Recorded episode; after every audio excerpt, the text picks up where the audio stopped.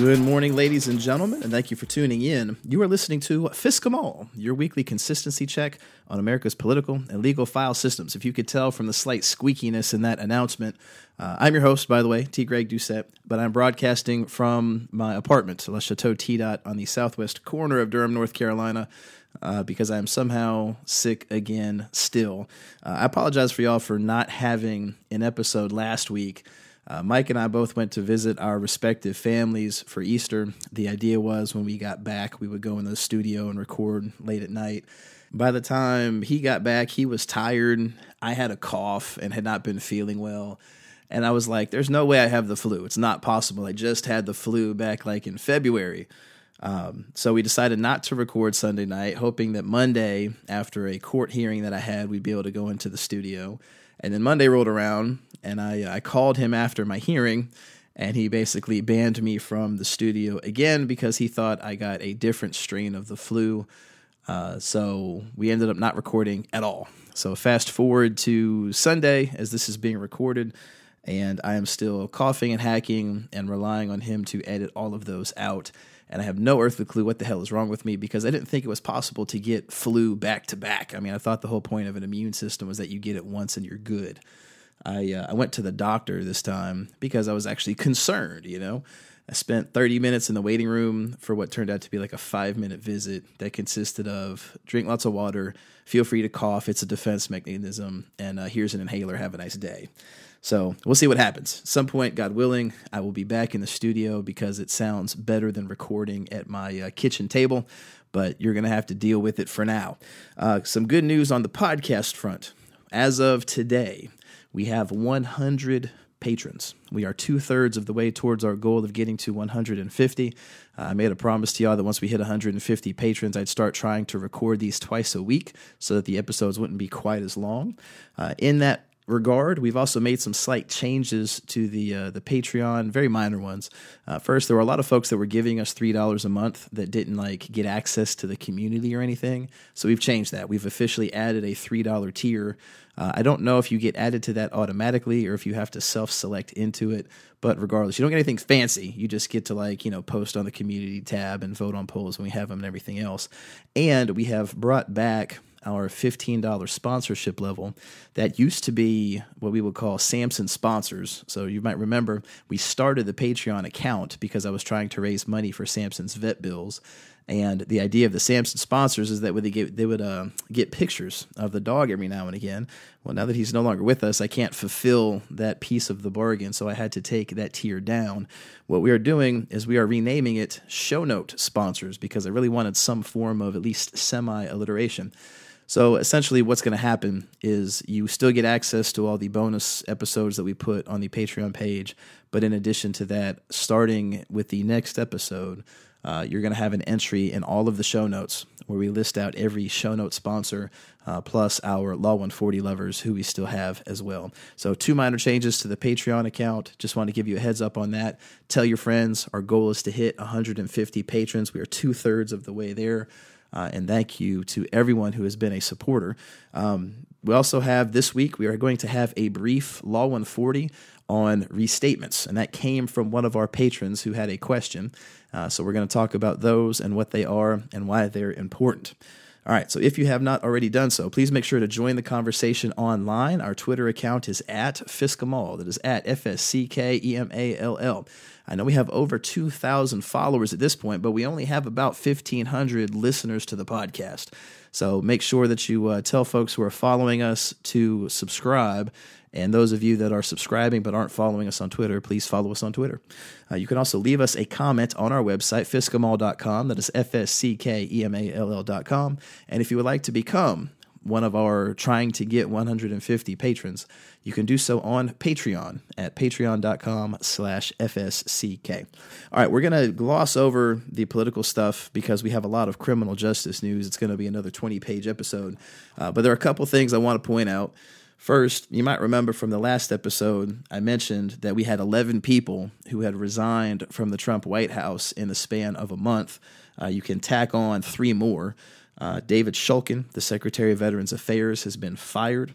Uh, Todd Johnson, who is a political appointee at the Department of Defense, he's basically an advance man, the guy that helps coordinate. Uh, he was outed as a birther, so he resigned. And then DJ Gribbin, Trump's top infrastructure advisor, has resigned as well. So it, we kept talking about infrastructure week in perpetuity, and it never happened because there were always new scandals. Uh, I guess Gribbin got tired of it. You know, it's funny because the the talk about Washington is always that it's a revolving door. You serve for a bit, you go off and go do something else. It's really not a revolving door at all. It's a door with a doorknob, and Washington is the doorknob. Everybody gets a turn in the White House.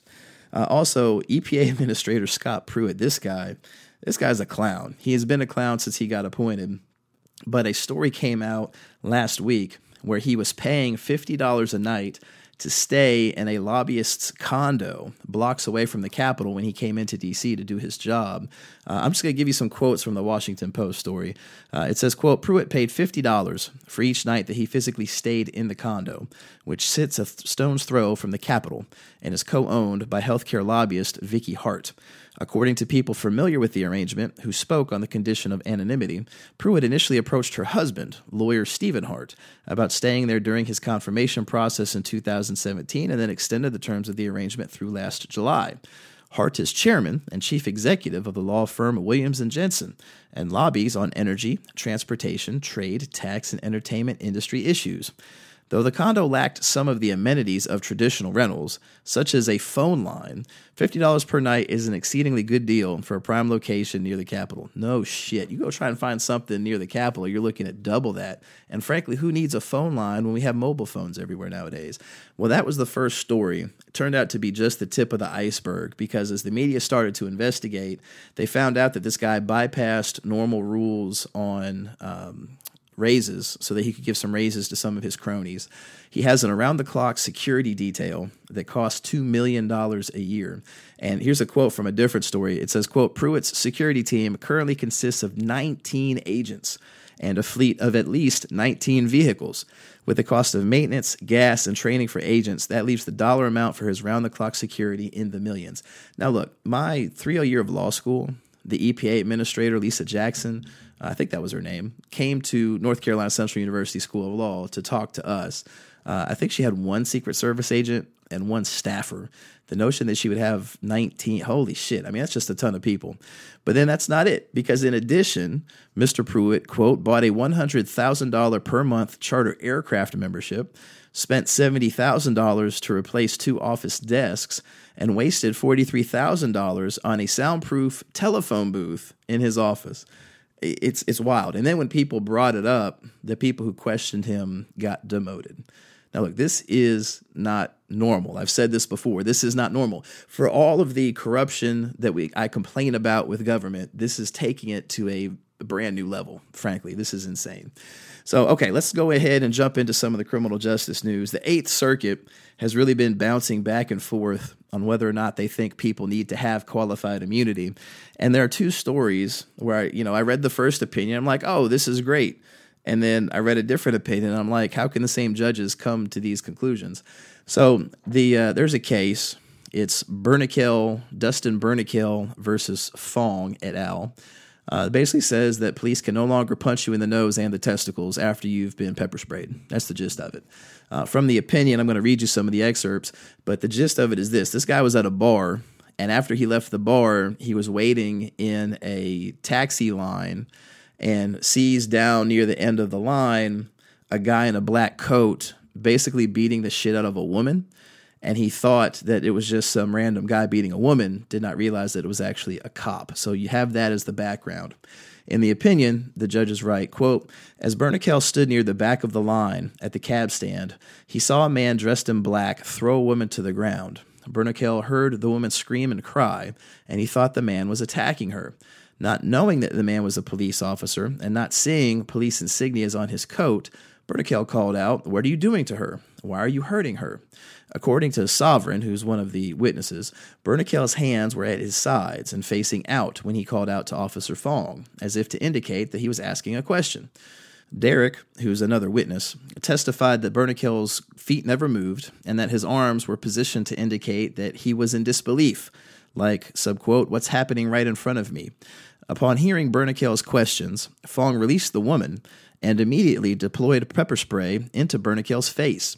The burning sensation caused Burnikel to bend over and lift his hands to his eyes. Sovereign and Derrick saw him step or stumble backwards. Blinded by the pepper spray, Burnikel remembers being punched in the stomach with a blow that brought him to his knees. He continued to be struck in the stomach, sides, midsection, and testicles until he fell to the ground. The beating continued as Burnikel tried to use his hands to protect his face. After one of the officers moved Burnikel's arm, Fong punched Burnikel in the face. All the while, Burnikel did not fight back. In response to commands to stop resisting, Burnikel yelled, I didn't do anything. I'm not resisting. Stop hitting me. Neither Fong nor Officer Wessels identified himself as a police officer during the altercation. After the officers finally handcuffed Burnikel, they lifted him from the ground to drop him face first onto the concrete.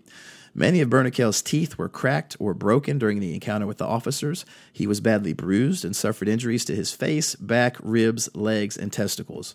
He was arrested and charged with three misdemeanors interference with a police officer, public intoxication, and resisting arrest.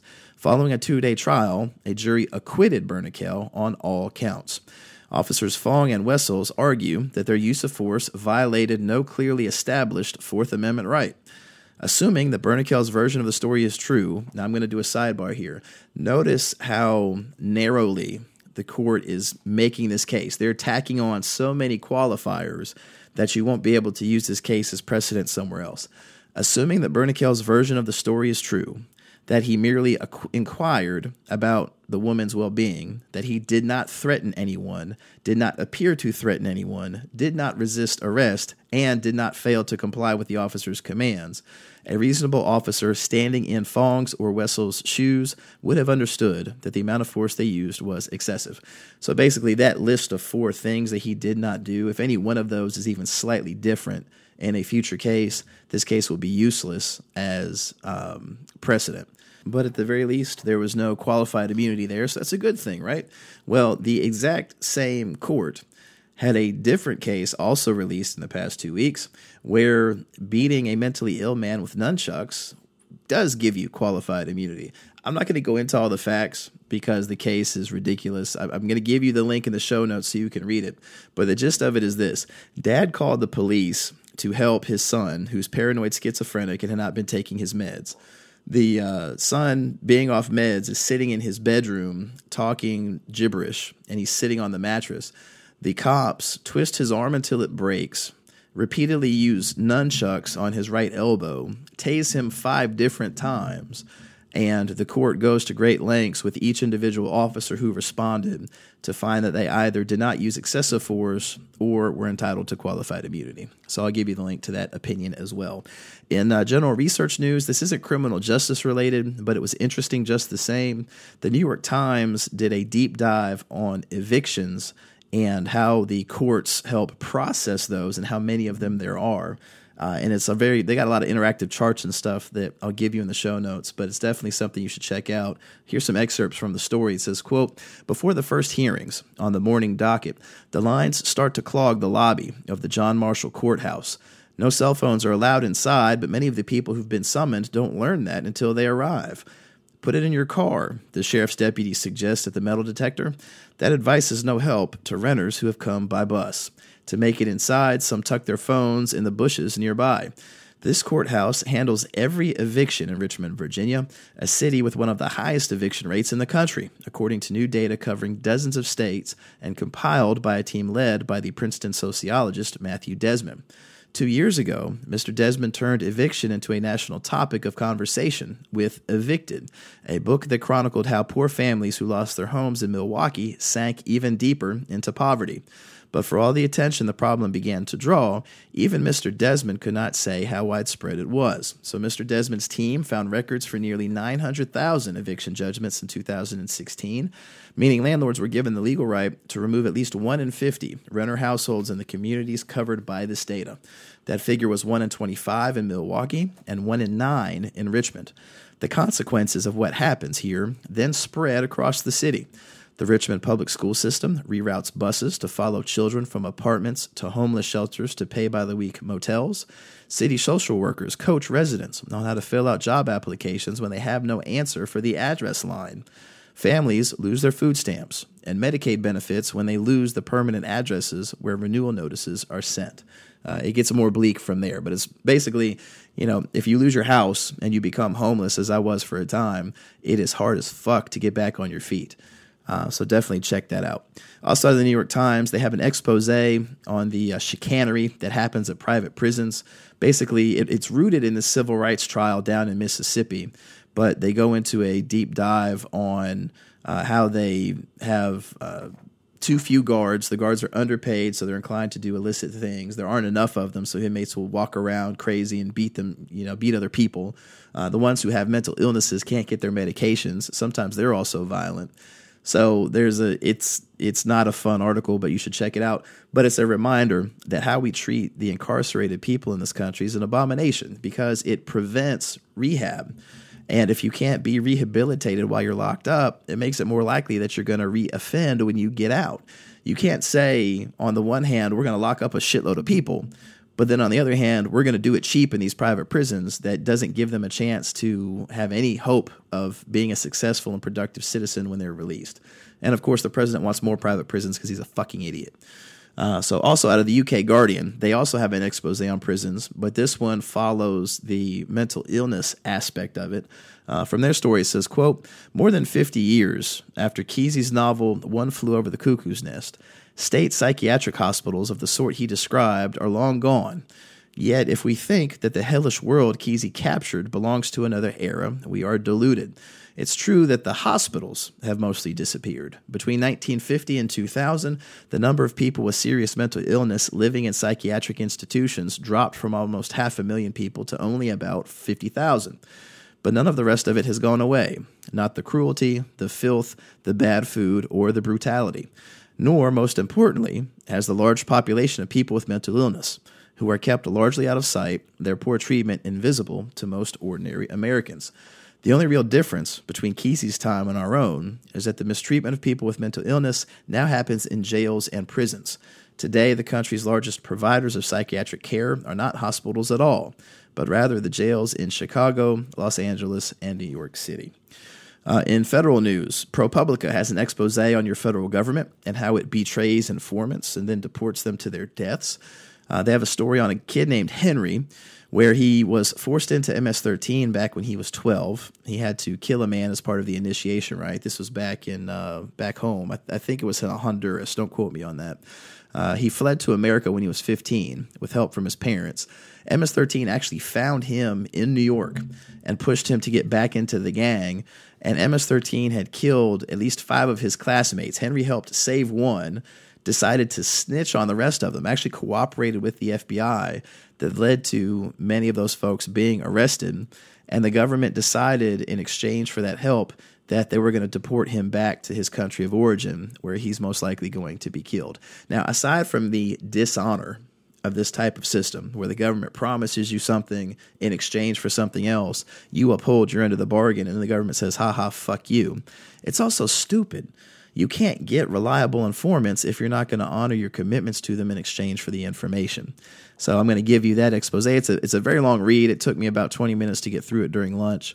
It's uh, pretty sobering stuff. Uh, also, the Immigrations and Customs Enforcement Director in California has apologized for being a dick.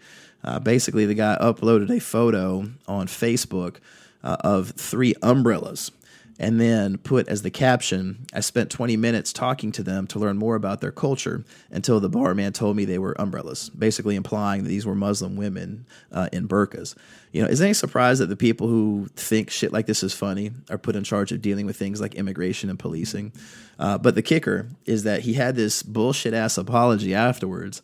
Uh, it says, quote, the post was directed to a former coworker and instructor in Arab culture and was meant to poke fun at myself and use me as an example to show that everyone can and should keep learning about people from different cultures, including people like me with extensive experience working with different cultures and traditions, uh, said David Jennings in a statement provided to BuzzFeed News by ICE. I am horrified that the post would be taken as anything other than a dig at myself but upon further reflection, I understand how it can be interpreted otherwise, and I am truly sorry. It was not my intention to offend anyone, and I hope that the explanation of my intent assuages any hurt the post may have inadvertently caused. You know, look, this type of shit is not slick. All right. That post, regardless of what your intent of it was, there's no conceivable way it would be taken as self deprecation. All right. You're not poking fun at yourself for some shit like that. Uh, so that guy's gone. Good riddance. Uh, also, in federal government news, an Internal Revenue Service agent, James Clark, got a 21 year old intern drunk, shoved his gun in her mouth, and raped her at gunpoint. He's been arraigned in Massachusetts, but then was released on his own recognizance with no bond of any kind, because apparently having a gun and raping someone at gunpoint is no big deal up there. Uh, out of California, I don't know how the city's pronounced, if it's Gardenia or Gardena or something like that. Uh, but the gist of it is two police officers have been federally indicted for selling at least 100 illegal weapons. From the story, it says, quote, two Gardena police officers have been indicted by a federal grand jury on charges of using their position to acquire firearms and illegally selling more than 100 of the weapons to others, including a convicted felon. Detective Carlos Fernandez Officer Eduardo Arreo both face a combined five felony counts, including conspiring to deal in firearms without a license, according to the indictment unsealed in the United States District Court. The 25 page indictment alleges that from 2015 to 2017, the two officers exploited their positions to deal 101 firearms to people barred from owning or selling such weapons unless they are in law enforcement or the military. So, we talked a few podcasts back about how fully automatic weapons are already prohibited for civilian sale. Under the National Firearms Act, you can't go buy one if you're a normal American basically these guys were taking weapons like that that they can get in their capacity as police and then selling it to people willy nilly. Uh, out of Sacramento, a deputy with the Sacramento County Sheriff's Office was caught on cell phone video deliberately running over a protester. We call that the first rule of Fisk. Police will continue to do dumb shit even when they're being recorded. You're going to hear that one quite a bit this week. From the story, it says, quote, a protester at a vigil Saturday night for Stephon Clark was hit by a Sacramento County Sheriff's Department vehicle on Florin Road, the latest tense moment between law enforcement and activists following the March 18th police shooting of the unarmed black man. Both witnesses and the struck protester said the sheriff's vehicle left the scene after the accident. The collision, captured on video by Guy Danilowitz of the National Lawyers Guild, occurred as protesters marched on Florin Road in South Sacramento. Cleveland, the woman who was struck, was released from Kaiser Permanente South Sacramento Medical Center after midnight with bruises on her arm and the back of her head. Subquote, he never even stopped. It was a hit and run. If I did that, I'd be charged, Cleveland said at the hospital. It's disregard for human life. Now, it gets worse because, of course, the sheriff claims that this all happened because protesters were damaging the vehicles and that there were paid protesters there to help cause trouble.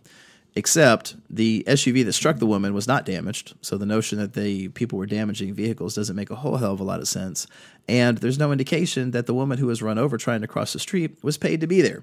So the sheriff just basically brought up some irrelevant bullshit, hoping that it would all go away out of San Francisco. Taxpayers are going to be on the hook for more than $10 million. After police framed Jamal Truelove for murder, he served six years and then was released. From the story, it says, quote, a federal court jury awarded $10 million in damages Friday to a San Francisco man who spent six years in prison before his murder conviction was thrown out. Jamal Truelove accused four San Francisco police officers of framing him for a 2007 killing at the city's Sunnydale public housing complex. An eight member jury in Oakland heard three weeks of testimony and deliberated for two days before unanimously finding Friday that the two lead homicide inspectors on the case, Officer Michael Johnson and Officer Maureen D'Amico, had violated Truelove's rights by fabricating evidence against him and withholding other evidence that might have helped him. There was also evidence that the officers were aware of another possible suspect who was never even investigated, the judge said. Now, we've covered this several times before. This is why we invented the third rule of Fisk there are no new stories, only new names and jurisdictions, because the people who get screwed are not just the wrongly accused. Now, this guy lost six years of his life. That's terrible. There's going to be another story you're going to hear about that's even worse. But in addition to that, the family of the guy who was killed still doesn't have justice because they have no clue who the fuck killed him because the police didn't bother to investigate. So that's out of California. In Georgia, in Molena, uh, deputies killed a 70 year old man because they were apparently not physically fit enough to subdue him. From the story, it says, quote, an initial investigation by the Georgia Bureau of Investigation shows that the Pike County Sheriff's Office got a 911 call to report a person holding a gun at another. When deputies arrived, they found 70 year old Grady Parks armed with a shotgun and a handgun chasing the person who called 911. Now, here's where this stuff gets a little weird. Deputies ordered Parks to drop his weapons. Okay, that makes sense. But those orders were not heeded. No surprise there. A deputy then used his taser to try to subdue Parks, but it was unsuccessful. Okay, that happens, I guess. Then, quote, that's when the Bureau of Investigation said a subquote brief struggle broke out between the 70 year old and the deputies. What the hell is a brief struggle between the 70 year old and the deputies? To me, that seems to imply that there's some kind of physical altercation going on between officers who are theoretically physically fit and a 70 year old man whose only weapons were guns that he evidently didn't have on him during this struggle because otherwise he wouldn't be struggling. Story continues. In the next moments, the GBI said Parks reportedly raised his shotgun at deputies and fired. However, the shot missed. One of the deputies subsequently fired his weapon, hitting Parks twice.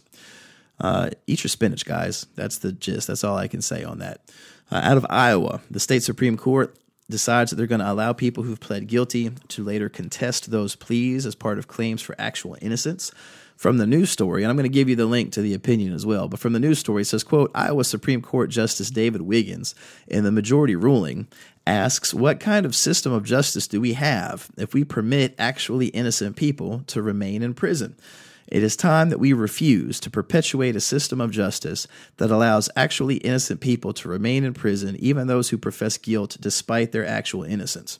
The 4 to 3 decision by Justices Wiggins, Hecht, Appel, and Chief Justice Cady ruled the Iowa Constitution allows a convicted person now claiming innocence to show by clear and convincing evidence that no judge or jury would convict in light of all the evidence, including any newly discovered evidence you know, this is actually a really good thing, despite the whining of uh, certain people in the media, because the fact is, innocent people plead guilty all the time. One of my Twitter threads that went viral years ago was on a client I had who not only was innocent, but like I desperately wanted to take the case to trial because as a defense attorney, it keeps you sharp trying cases. And it's fun beating up on prosecutors when you can actually win a case. It doesn't happen all that often. But he ended up pleading guilty anyway as part of a deferred prosecution agreement because he had missed three court dates already and was going to lose his job if he had to miss another one because we hadn't been able to try the case yet. I'd been calling the case for trial and we just never got heard. Uh, so this happens all the time. And when you have new evidence in particular, especially when we have situations that we cover all across the country of police framing people or lying during their testimony, you have to have an outlet where that type of stuff can be exposed. And if you just say, hey, you pled guilty, that's a wrap, that doesn't do that. So good on the Iowa Supreme Court. Out of Kentucky in Louisville is a uh, periodic reminder that police can, in fact, arrest people without killing them if they choose to do so. From the story, it says, quote, a Louisville man is in jail after allegedly firing a rifle at police officers responding to a domestic assault. Oscar Walters, 68, was arrested Thursday on three counts of wanton endangerment of a police officer, assault of a police officer, second degree assault, and resisting arrest. When officers arrived at the scene, Walter's wife told police he had assaulted her with a flashlight, leaving visible injuries to her head. Walters pointed a rifle at officers as they approached the front door of the home. As officers took cover, Walters fired the rifle through the door, causing the glass to shatter. Walters fled the home and refused officers' commands as they attempted to take him into custody, resisting arrest by pulling away from them. One officer even had his hand broken in the process. And yet, this guy was arrested alive. You will be shocked, I know, to find out that Oscar Walters is white. But kudos on the Louisville Police Department for figuring out that they can arrest the guy without having to kill him. Uh, out of Louisiana, uh, sorry, I got a segue. So the mayor of Louisiana, mayor of New Orleans, Louisiana, was on Bill Maher, and I watched it. Uh, among other things, because I like watching real time with Bill Maher. But on top of that, people have been teasing the fuck out of me for a while because of how I pronounce New Orleans. The fact that I, you know, put a, a syllable to every piece of the vowels You know, I don't call it Nolans or whatever the fuck else people are supposed to say. And everyone told me that I'm saying it wrong. It is not New Orleans. Well, guess what? Your own fucking mayor pronounces it New Orleans just like I do. So I don't actually care anymore about your opinions. The mayor pronounces it my way. I'm pronouncing it my way. It's New Orleans. Uh, but Louisiana has long been a floor to ceiling clusterfuck when it comes to criminal justice. Uh, and as part of that, The Advocate, which is one of the papers in New Orleans, has done a, um, a review of the state's non unanimous jury law.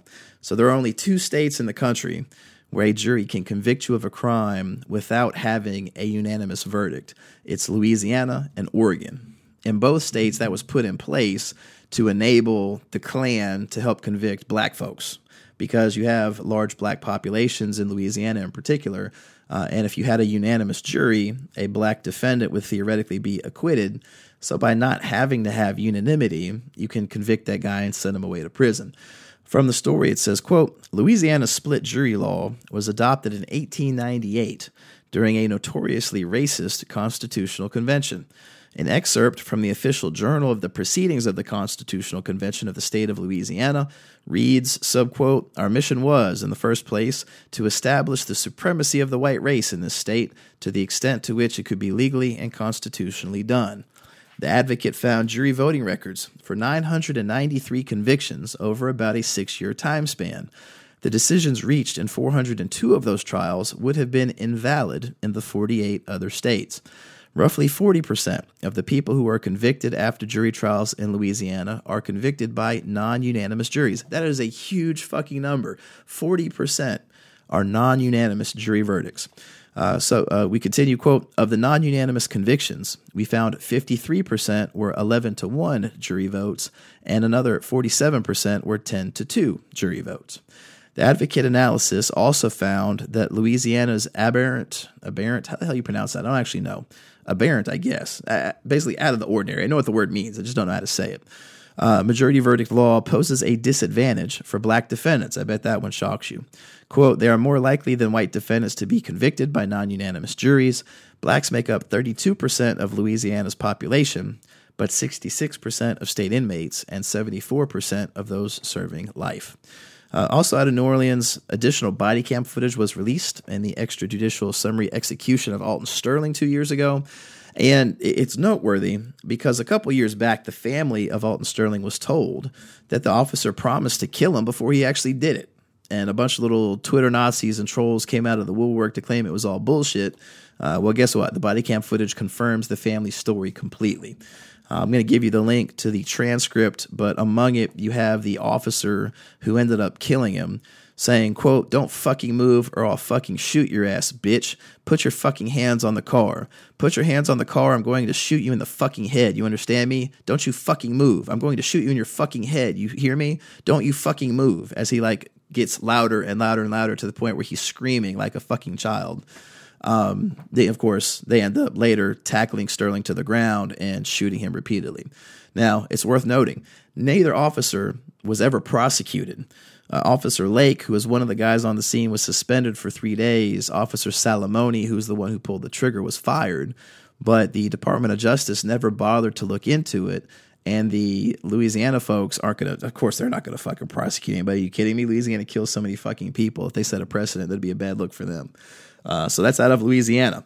In Maryland, in Silver Springs, a police officer has been arrested for stealing oatmeal and condoms from a local Walmart. From the story, it says, quote, sorry, he stole a vacuum cleaner too.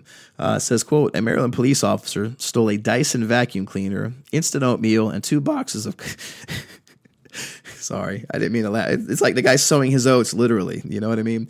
Uh, instant oatmeal and two boxes of condoms during his off duty security job at a Walmart store, according to Montgomery County police officials and a statement of charges the department filed Sunday. The officer, Jose Barahona, 25, of Silver Spring, took the items during a continuing course of conduct in the store in Germantown, according to court filings, which also state the store surveillance video shows that Barahona took additional unknown items going back to late last year. The officer, who joined the Montgomery County Force four years ago, most recently worked patrol in the county's Wheaton district. He has been suspended from duty with pay, gets a paid vacation for theft, pending the completion of this investigation and future court action, police officials said in a statement. Fourth rule of Fisk The Wire was a documentary. Uh, in Michigan, in Detroit, Richard Phillips has been released from prison. This is the story that I mentioned to you back when uh, we were talking about California. He served more than 45 years for a murder that he did not commit. He's now 71 years old, spent 45 years of his life in prison for something he did not do. From the story, it says, quote, America's longest serving exoneree. That's a hell of a fucking title to have, by the way. You set the Guinness World Record for being locked up wrongfully more than anyone else. Uh, America's longest serving exoneree put his left arm around his attorney's shoulder in a Detroit courtroom Tuesday. She softly pat his 71 year old hand. We are done, attorney Gabi Silver told Richard D. Phillips, who served 45 plus years in prison for a murder he didn't commit. We are finally done. Wayne Circuit Judge Kevin Cox, moments before, dismissed charges of first degree murder and conspiracy against Phillips for the 1971 killing of Gregory Harris, a crime for which Phillips was framed decades ago. This is now the second story in the span of a couple weeks where a guy was framed and the police got it wrong, and no one who no one knows who killed Gregory Harris still, so his family is still not getting justice 45 years later. Uh, in Mississippi, there's a story in the Jackson Free Press talking about gangs and I'm, I'm going to save the the punchline for the end because you're not going well you probably will believe it because you're listening to this podcast but i had a hard time believing it quite frankly from the story it says quote over the last year members of the mississippi association of gang investigators worked to spread the message that many of the state's toughest gang members are white. Between the growing simon city royals white supremacist groups like the aryan brotherhood and biker clubs such as the violent bandidos started by a white marine in texas in 1966 who would later be convicted of murder.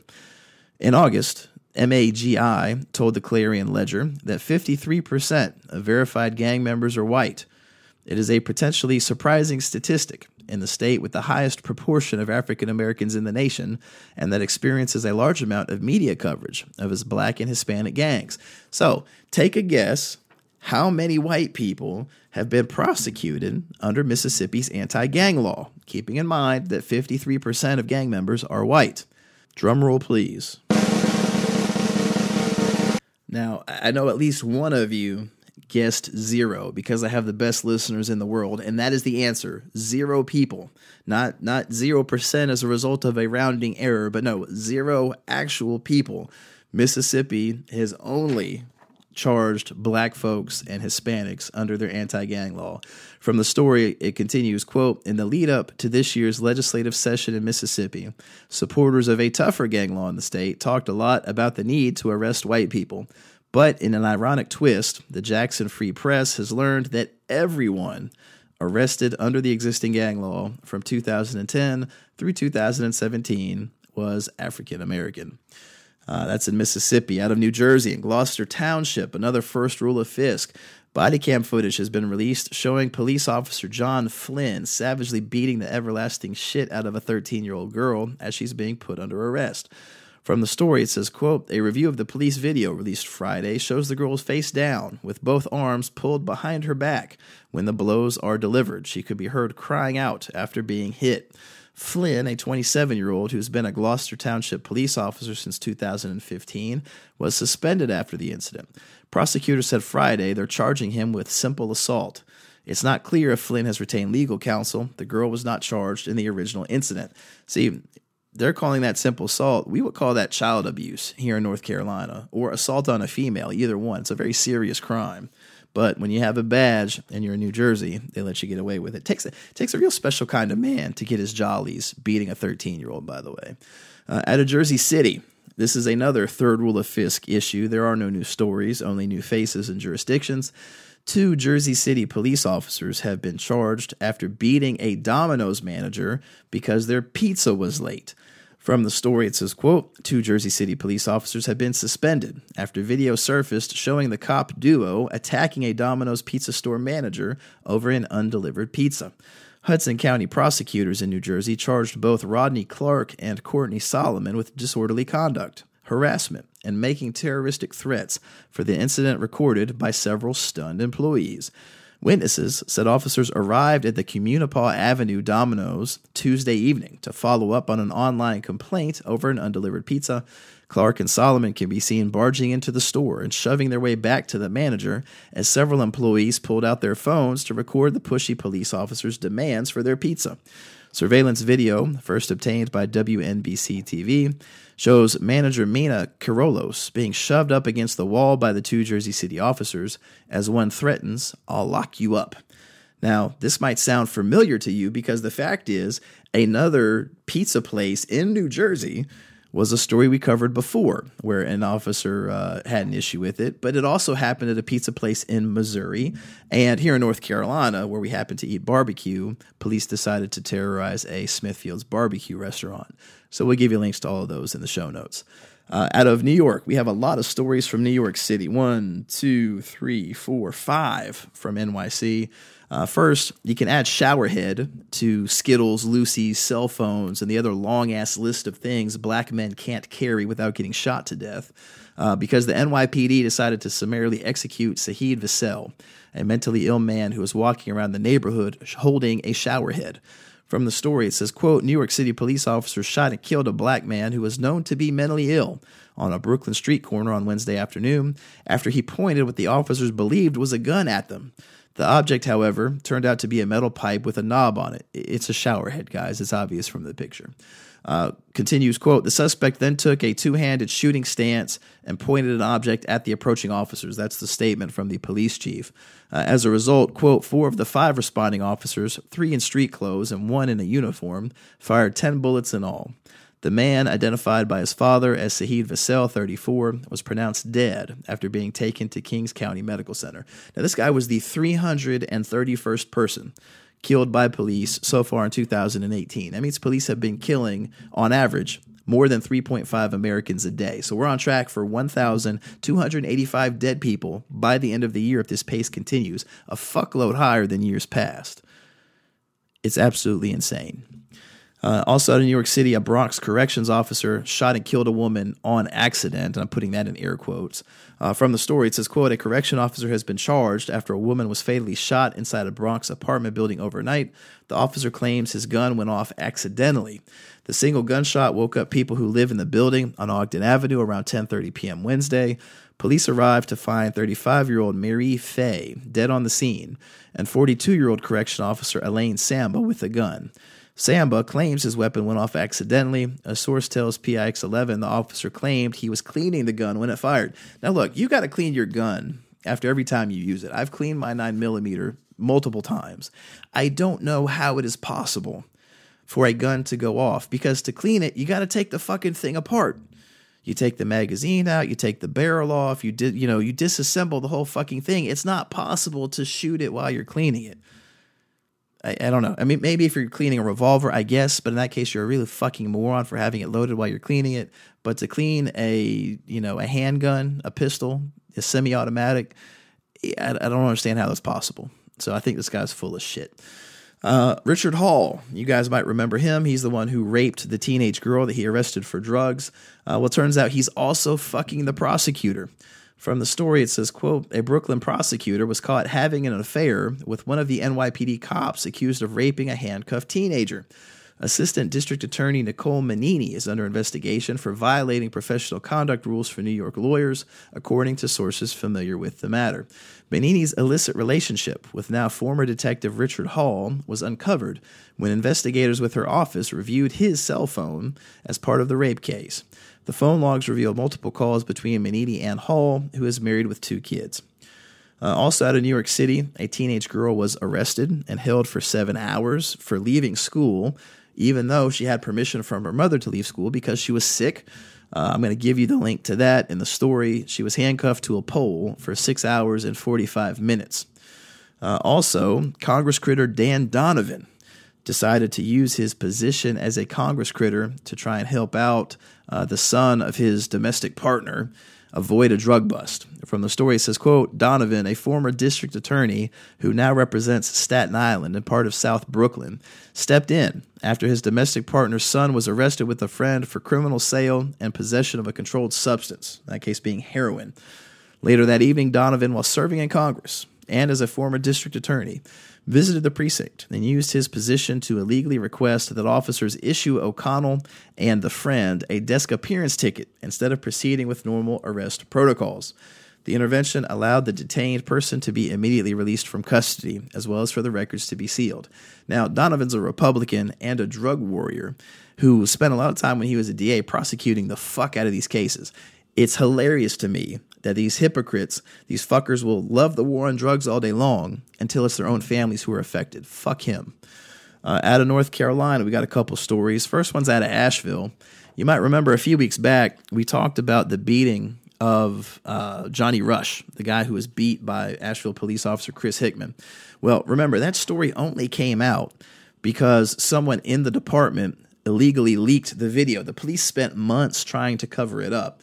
Well, since then, the city council has fired the city manager. They haven't fired the police chief, which I don't fucking understand, but it's Asheville, so I don't try. Um, but he is gone, and the city council asked that all of the video about the case be released, which it has been, and it makes the Asheville PD look even worse, if that was even possible. Uh, from the story, it says, quote, newly released body camera footage of a police beating of a black pedestrian shows different perspectives of the brutal encounter that went viral after a leaked video was published a month ago. Several of the videos clarify aspects of the August encounter that led to criminal charges against then officer Chris Hickman, including felony assault by strangulation. Those charges came after the Citizen Times published a portion of Hickman's body cam footage that it obtained on February 28th, six months after the beating. It shows on two separate occasions. Hickman is shown holding pedestrian Johnny Rush by the neck, once with his hands and another time with his arms. Hickman is seen stunning Rush with his taser, claiming to have clubbed him in the face with the stun gun. The video also shows a strange contrast with conversation between Rush and Hickman outside Mission Hospital after Rush is treated, in which the men discuss the incident. Rush says, subquote, I understand that I ran, but you didn't have to keep punching me and choking me. Yes, I did, Hickman replies. Rush then asks why. Subquote, because you never complied with my orders. You didn't put your hands behind your back. Rush responds, But how when you were choking me? And the officer says, I didn't start choking you until I probably punched you about 10 times. Jesus Christ, this guy, it's insane. It's insane to me how this has all transpired. And the video makes it look worse than it did a couple weeks ago. Uh, also in Durham, we have the annual police report that the chief gives to the city council.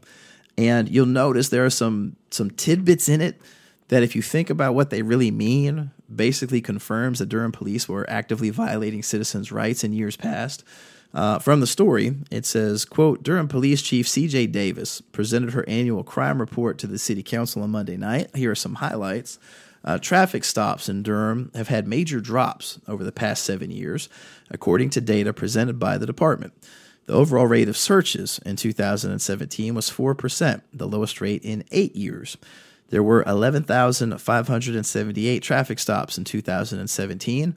In 2010, there had been 32,227. So that's a, a tremendous drop.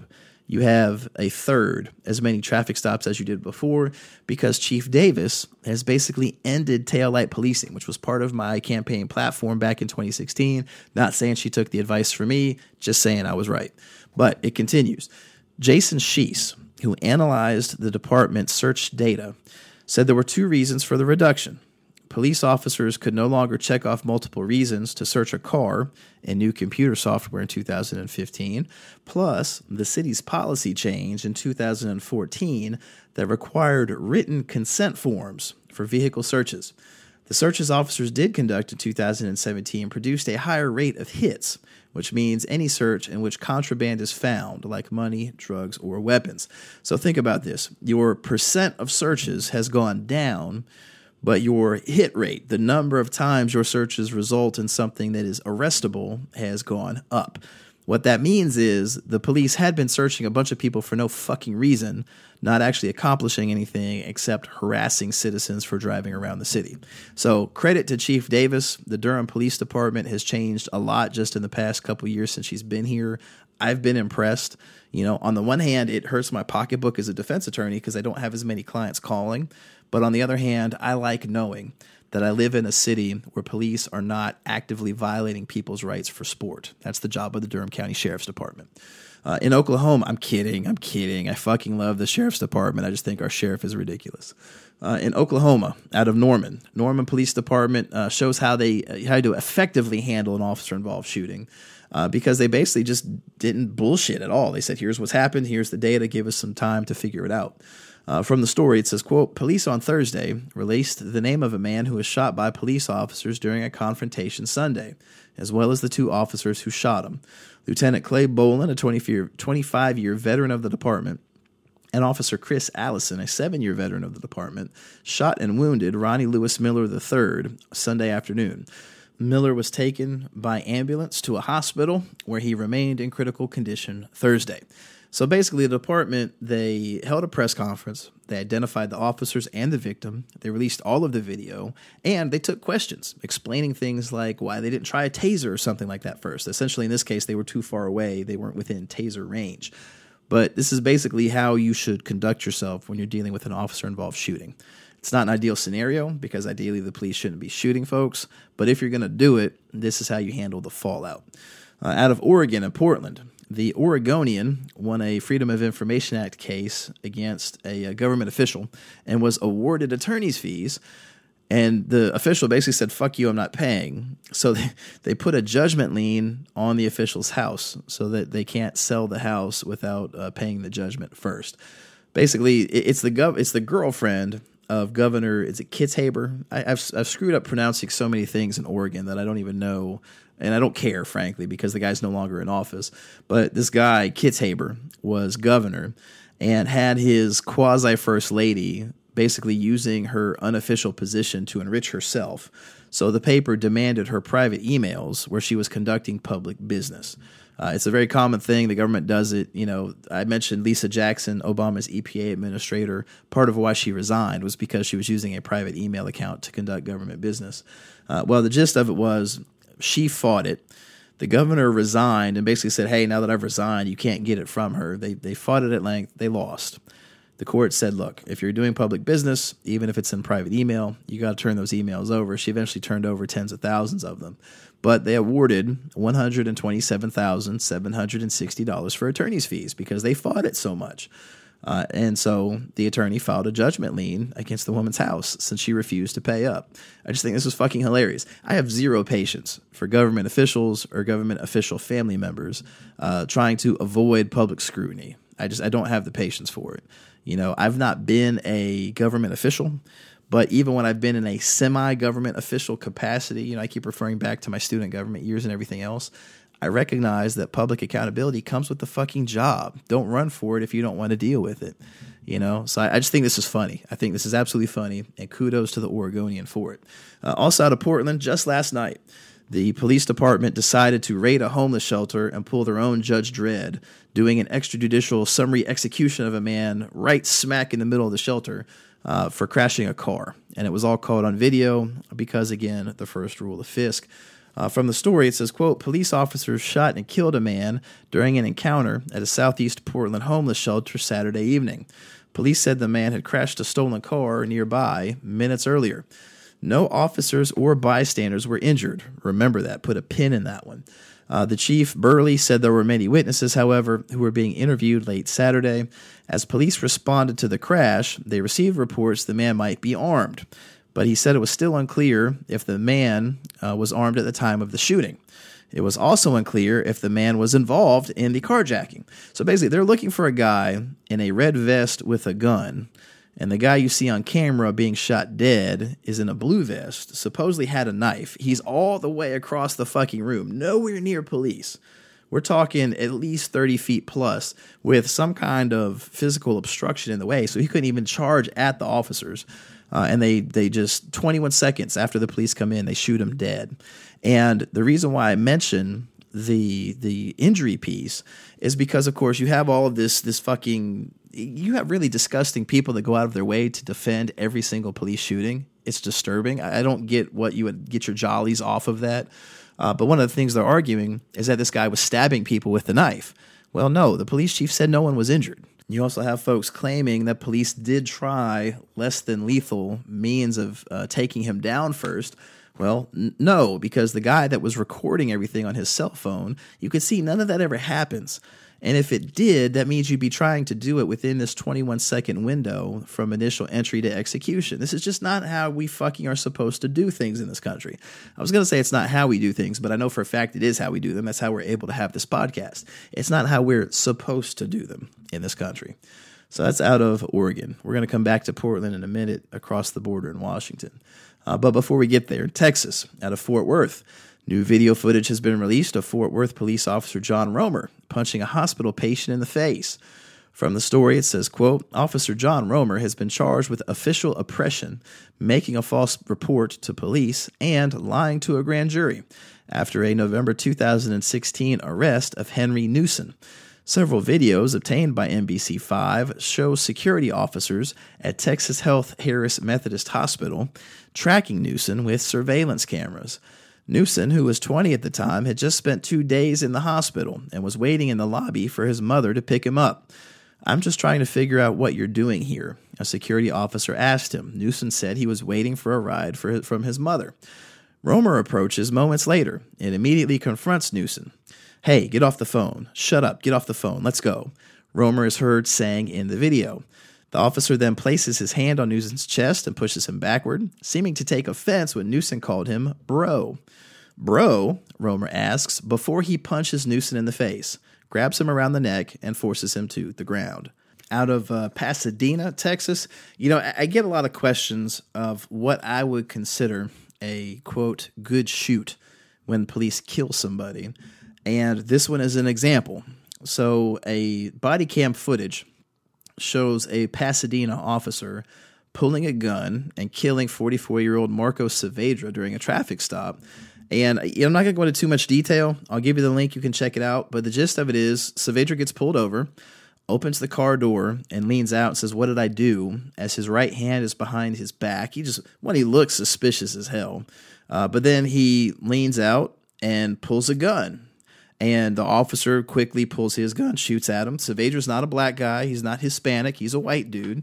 Uh, but it, it highlights that just as with Kentucky, where they can take people without killing them, you can also distinguish between a good shoot, a white guy with a gun, and a black guy holding a cell phone. It can be done. It's not going to be done easily, but it can be done, and we should aspire to do it more often out of Virginia in Charlottesville. Uh, DeAndre Harris has been acquitted of assault charges. We talked about his case a while back. He's the guy who was on video being savagely beaten by Klansmen at the Unite the Right rally in Charlottesville. And then a uh, Harold Crews, who is a scumbag lawyer here in North Carolina, falsely claimed that Harris assaulted him as a way of getting Harris arrested. We did a Law 140 on citizen warrants and how those plan out.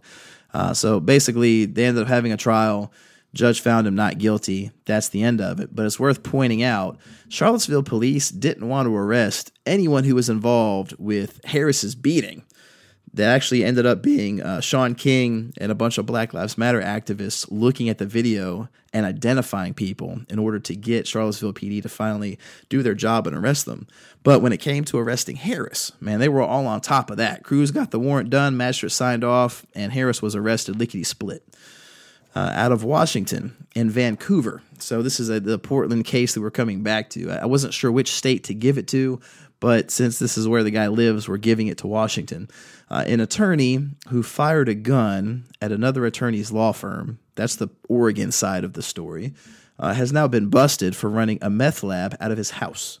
From the story, it says, quote, a Portland-based attorney accused of firing several bullets into the Beaverton office of another lawyer also faces charges in Washington state after police found evidence he was creating meth in the basement of his Vancouver home.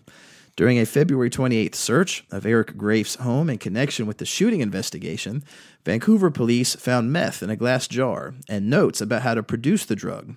Police also discovered boxes of pseudoephedrine, which can be used to create meth, as well as two guns and ammunition in another closet, and glass cookware and heating plates in the basement. I, I, I don't know what, you know, here's the thing. I this always surprises me with lawyers. I spent so much money and time getting this law license. There is no fucking way in hell I would do anything illegal to jeopardize that. I just wouldn't do it. You couldn't get me to relive the past three years. I'm not going to risk getting disbarred. Uh, but yeah, so that happened. That's the state by state justice news. Every now and again, we do cover stories in other countries. This time it's Australia, in uh, Melbourne, the state of Victoria. Basically, there's a lot of closed circuit television camera footage of six police officers beating the shit out of a disabled man for sport. Actually, like bona fide sport. Dude pulls out a camera and makes sure that he can get a money shot on camera. Um, so uh, I'm just going to read you the story. Now, here's the thing, and I've noticed this about Britain as well. Their papers are very, um, what's the word I'm looking for? Very descriptive with the terminology. And I appreciate that because it helps convey the magnitude of the situation. Uh, but just be forewarned as I give you this quote. I'm not making this up. This is an actual verbatim quote from the story. Uh, it says, quote, John's fleshy torso tumbles earthwards as police swarm around him. There are six officers in all, two on his back, like wolves on injured prey. The disability pensioner is pinned down. He is in his own front yard and he is helpless. Minutes earlier, the police had arrived at John's home in Preston and Melbourne after his psychologist called triple zero to say she was worried about his deteriorating mental health. John is being held stomach down when an officer belts his lower leg with an extendable baton. With police all over his back, his leg is the only part of John's body where the cop can land a clean blow. The officer strikes again and again, six times in quick succession. You fucking idiot, hisses another policeman, kneeling on John's torso as he punches him in the back. That same officer thrusts a canister close to John's face, then discharges the pepper spray. You like that? He barks. Tastes good, doesn't it? One officer picks up a garden hose and sets it to the high pressure jet. He blasts John's face. John says later he felt like he was drowning. The torrent stops, allowing John to gather his breath. You happy? How tough are yous? He asks his tormentors. That question earns John another sustained spray to the face.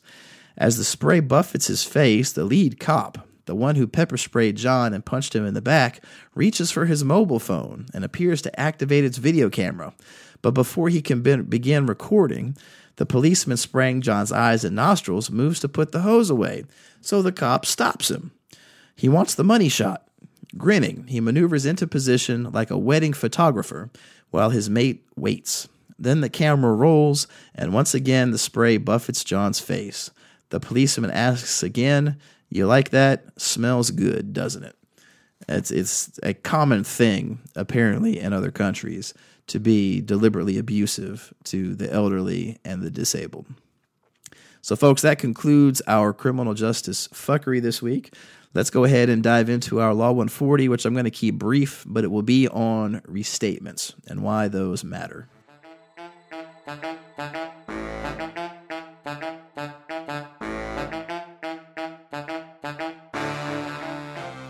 So this week's Law 140 came about from a just post on our Patreon community page, and it's from Carl Brown relating to a news story about the litigation between our beloved papaya POTUS, Donald Trump, and his porn star ex lover, Stormy Daniels.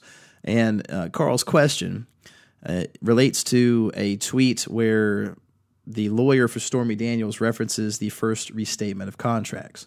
And Carl says, quote, So this is wild. Apparently, there's something called the Restatement First of Contracts from 1932 that was cited by Stormy Daniels' lawyer.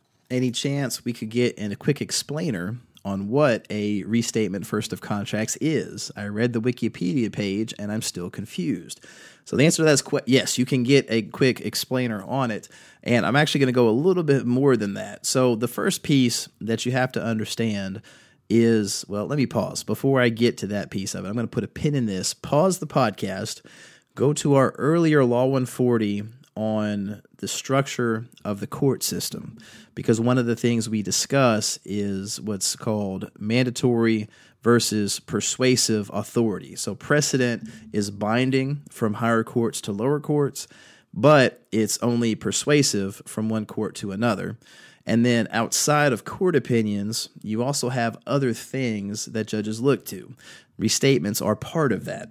So in this particular case, there are two groups that focus a lot on trying to promote uniformity in the laws and judicial opinions across the several states. You have a group called Encusal, the NCCUSL, which is the National Conference of Commissioners on Uniform State Laws, they recently did a rebrand. They're now calling themselves the Uniform Law Commission. But basically, every state has a government appointed position uh, where the commissions work amongst each other, trying to promote commonality among the statutes in the different states. And then you have the American Law Institute, the ALI. So the most known thing between NCCUSL and ALI was a joint project known as the Uniform Commercial Code. So basically, almost every state in the country, I think only Louisiana doesn't have it. Don't quote me on that. But I know well over 45 plus states have it. I want to say it's 48 or 49. But basically, every state has some version of the Uniform Commercial Code where they follow common structures, common sections discussing the same types of things. Each state can kind of tweak it to their needs, you know, as part of the legislative process. But there's a lot of similarity among them, which makes it easier for businesses to do stuff across state lines. Well, basically, back in the early 1900s, you had the same type of concern uh, not just with business law, but really with everything, because you have states with different laws, different judicial interpretations. It makes it difficult to understand uh, what's going on. So you had these two groups get set up. The NCCUSL is actual government appointees, and then ALI is a voluntary organization where it's basically uh, a bunch of lawyers and judges and law professors who sit around to pontificate on shit and to get into it, you have to be nominated by someone within the group, have letters of support from two other people within the group, and then actually get elected by the existing membership. Uh, but to give you an idea, so like ALI's incorporators, the people who created it, uh, included uh, President William Taft, who also became a Chief Justice. He was Chief Justice at the time this happened. Uh, future Chief Justice Charles Evans Hughes, uh, former Secretary of State Elihu Root, and a bunch of other like super famous lawyer people. Um, so from the web page for the ALI, I'm going to give you some some quotes because it does a good job of explaining what they do. Uh, quote: The American Law Institute was founded in 1923 following a study conducted by a group of prominent American judges, lawyers, and teachers known as the Committee on the Establishment of a Permanent Organization for the Improvement of the Law. The committee reported that the two chief defects in American law, its uncertainty and its complexity, had produced a general dissatisfaction with the administration of justice. According to the committee, the law's uncertainty stemmed in part from a lack of agreement on fundamental principles of the common law, while the law's complexity was attributed to the numerous variations within different jurisdictions of the United States. The committee's recommendation was that a lawyers' organization be formed to improve the law and its administration. This led to the creation of ALI. The Institute's mission, as set out in its charter, is to, subquote, promote the clarification and simplification of the law and its better adaptation to social needs, to secure the better administration of justice, and to encourage and carry on scholarly and scientific legal work. ALI drafts, discusses, revises, and publishes restatements of the law, model codes, and principles of law that are enormously influential in the courts and legislatures, as well as in legal scholarship and education. So each of those have different things, different goals. So your model codes are geared towards legislators, to try and get them to adopt things similar to the Uniform Commercial Code, adopt actual legislation, put laws in place. Your restatements are for judges. So basically, they will take a survey of case law across the country, try and find similar cases dealing with similar facts, and see if they can find certain consistent things that a lot of judges always rule on and they put that into the restatement so that in the future a judge could just look to the applicable section of the restatement and see if there's something there that's useful. And there will be citations to other cases that have dealt with that particular issue. Um, so actually they've got this written down on the website. It says restatements are primarily addressed to courts and aim at clear formulations of common law and its statutory elements and reflect the law as it presently stands or might appropriately be stated by a court Although restatements aspire toward the precision of statutory language, they are also intended to reflect the flexibility and capacity for development and growth of the common law. That is why they are phrased in the descriptive terms of a judge announcing the law to be applied in a given case, rather than in the mandatory terms of a statute.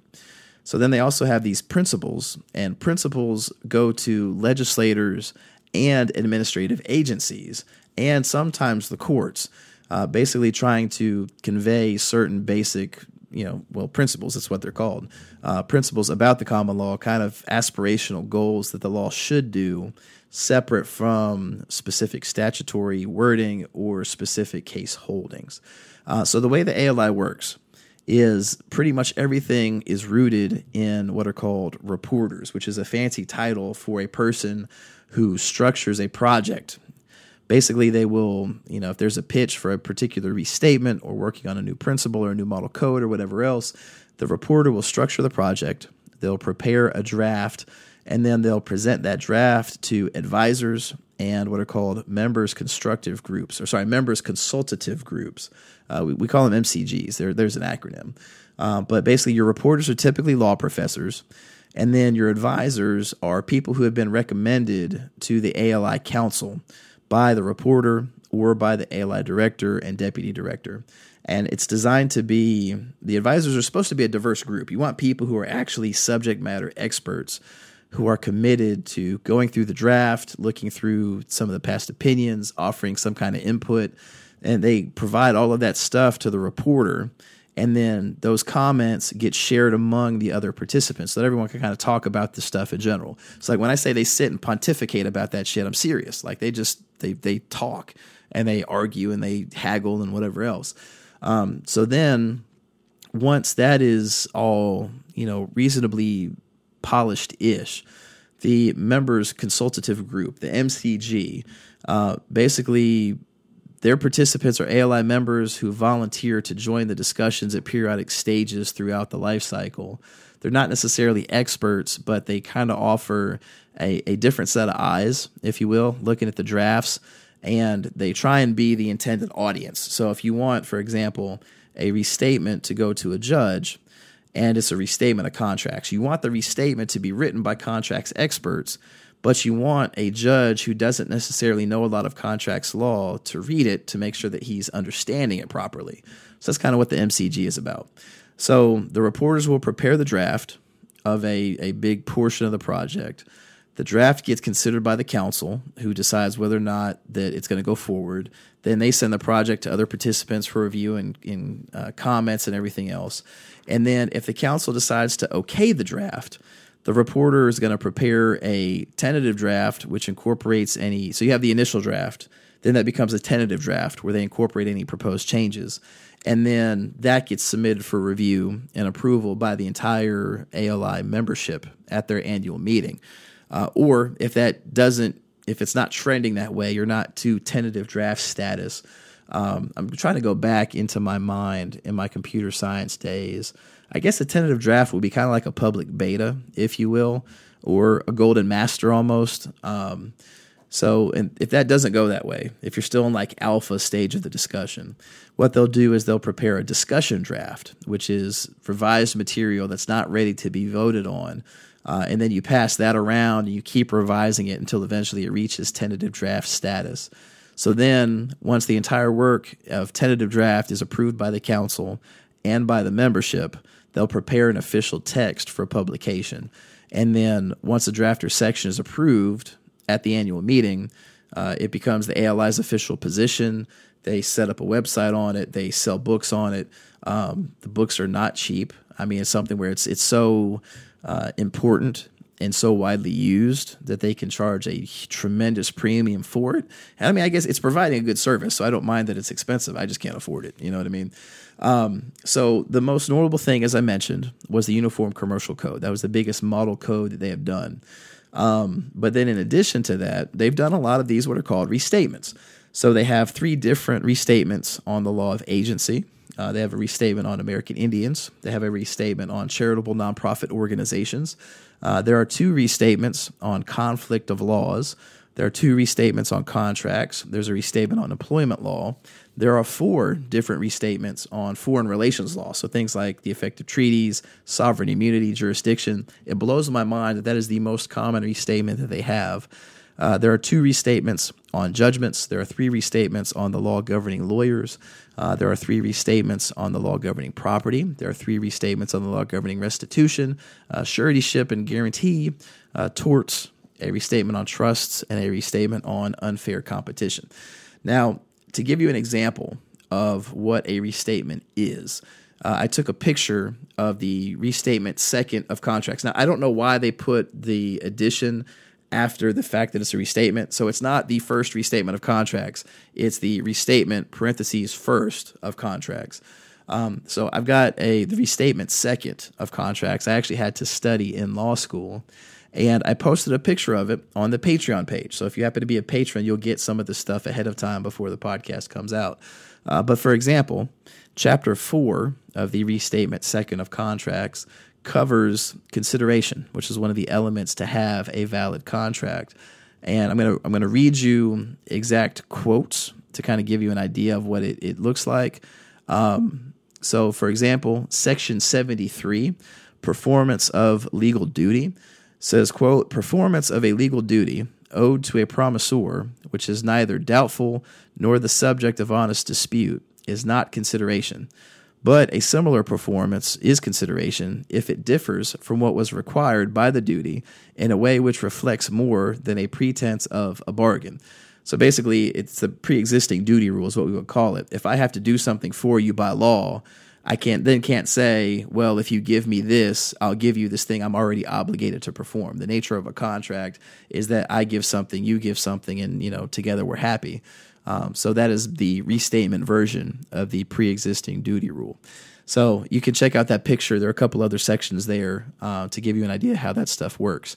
So in the case of the uh, Stormy Daniels thing, in the first restatement of contracts, there was a section called Section 557 that basically said that if you contracted with someone who is a potential whistleblower, they had derogatory information on you uh, you can't contract their silence in a nutshell. And the official comment to that restatement was about a politician and someone who had dirt on the politician, and the politician buys that person's silence. And they said that contract was void as a matter of law.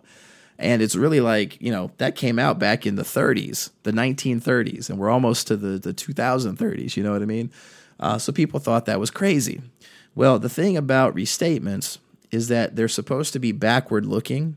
They look over a survey of past cases to try and tease out uh, what the state of the law is. And that particular section is missing from the second restatement.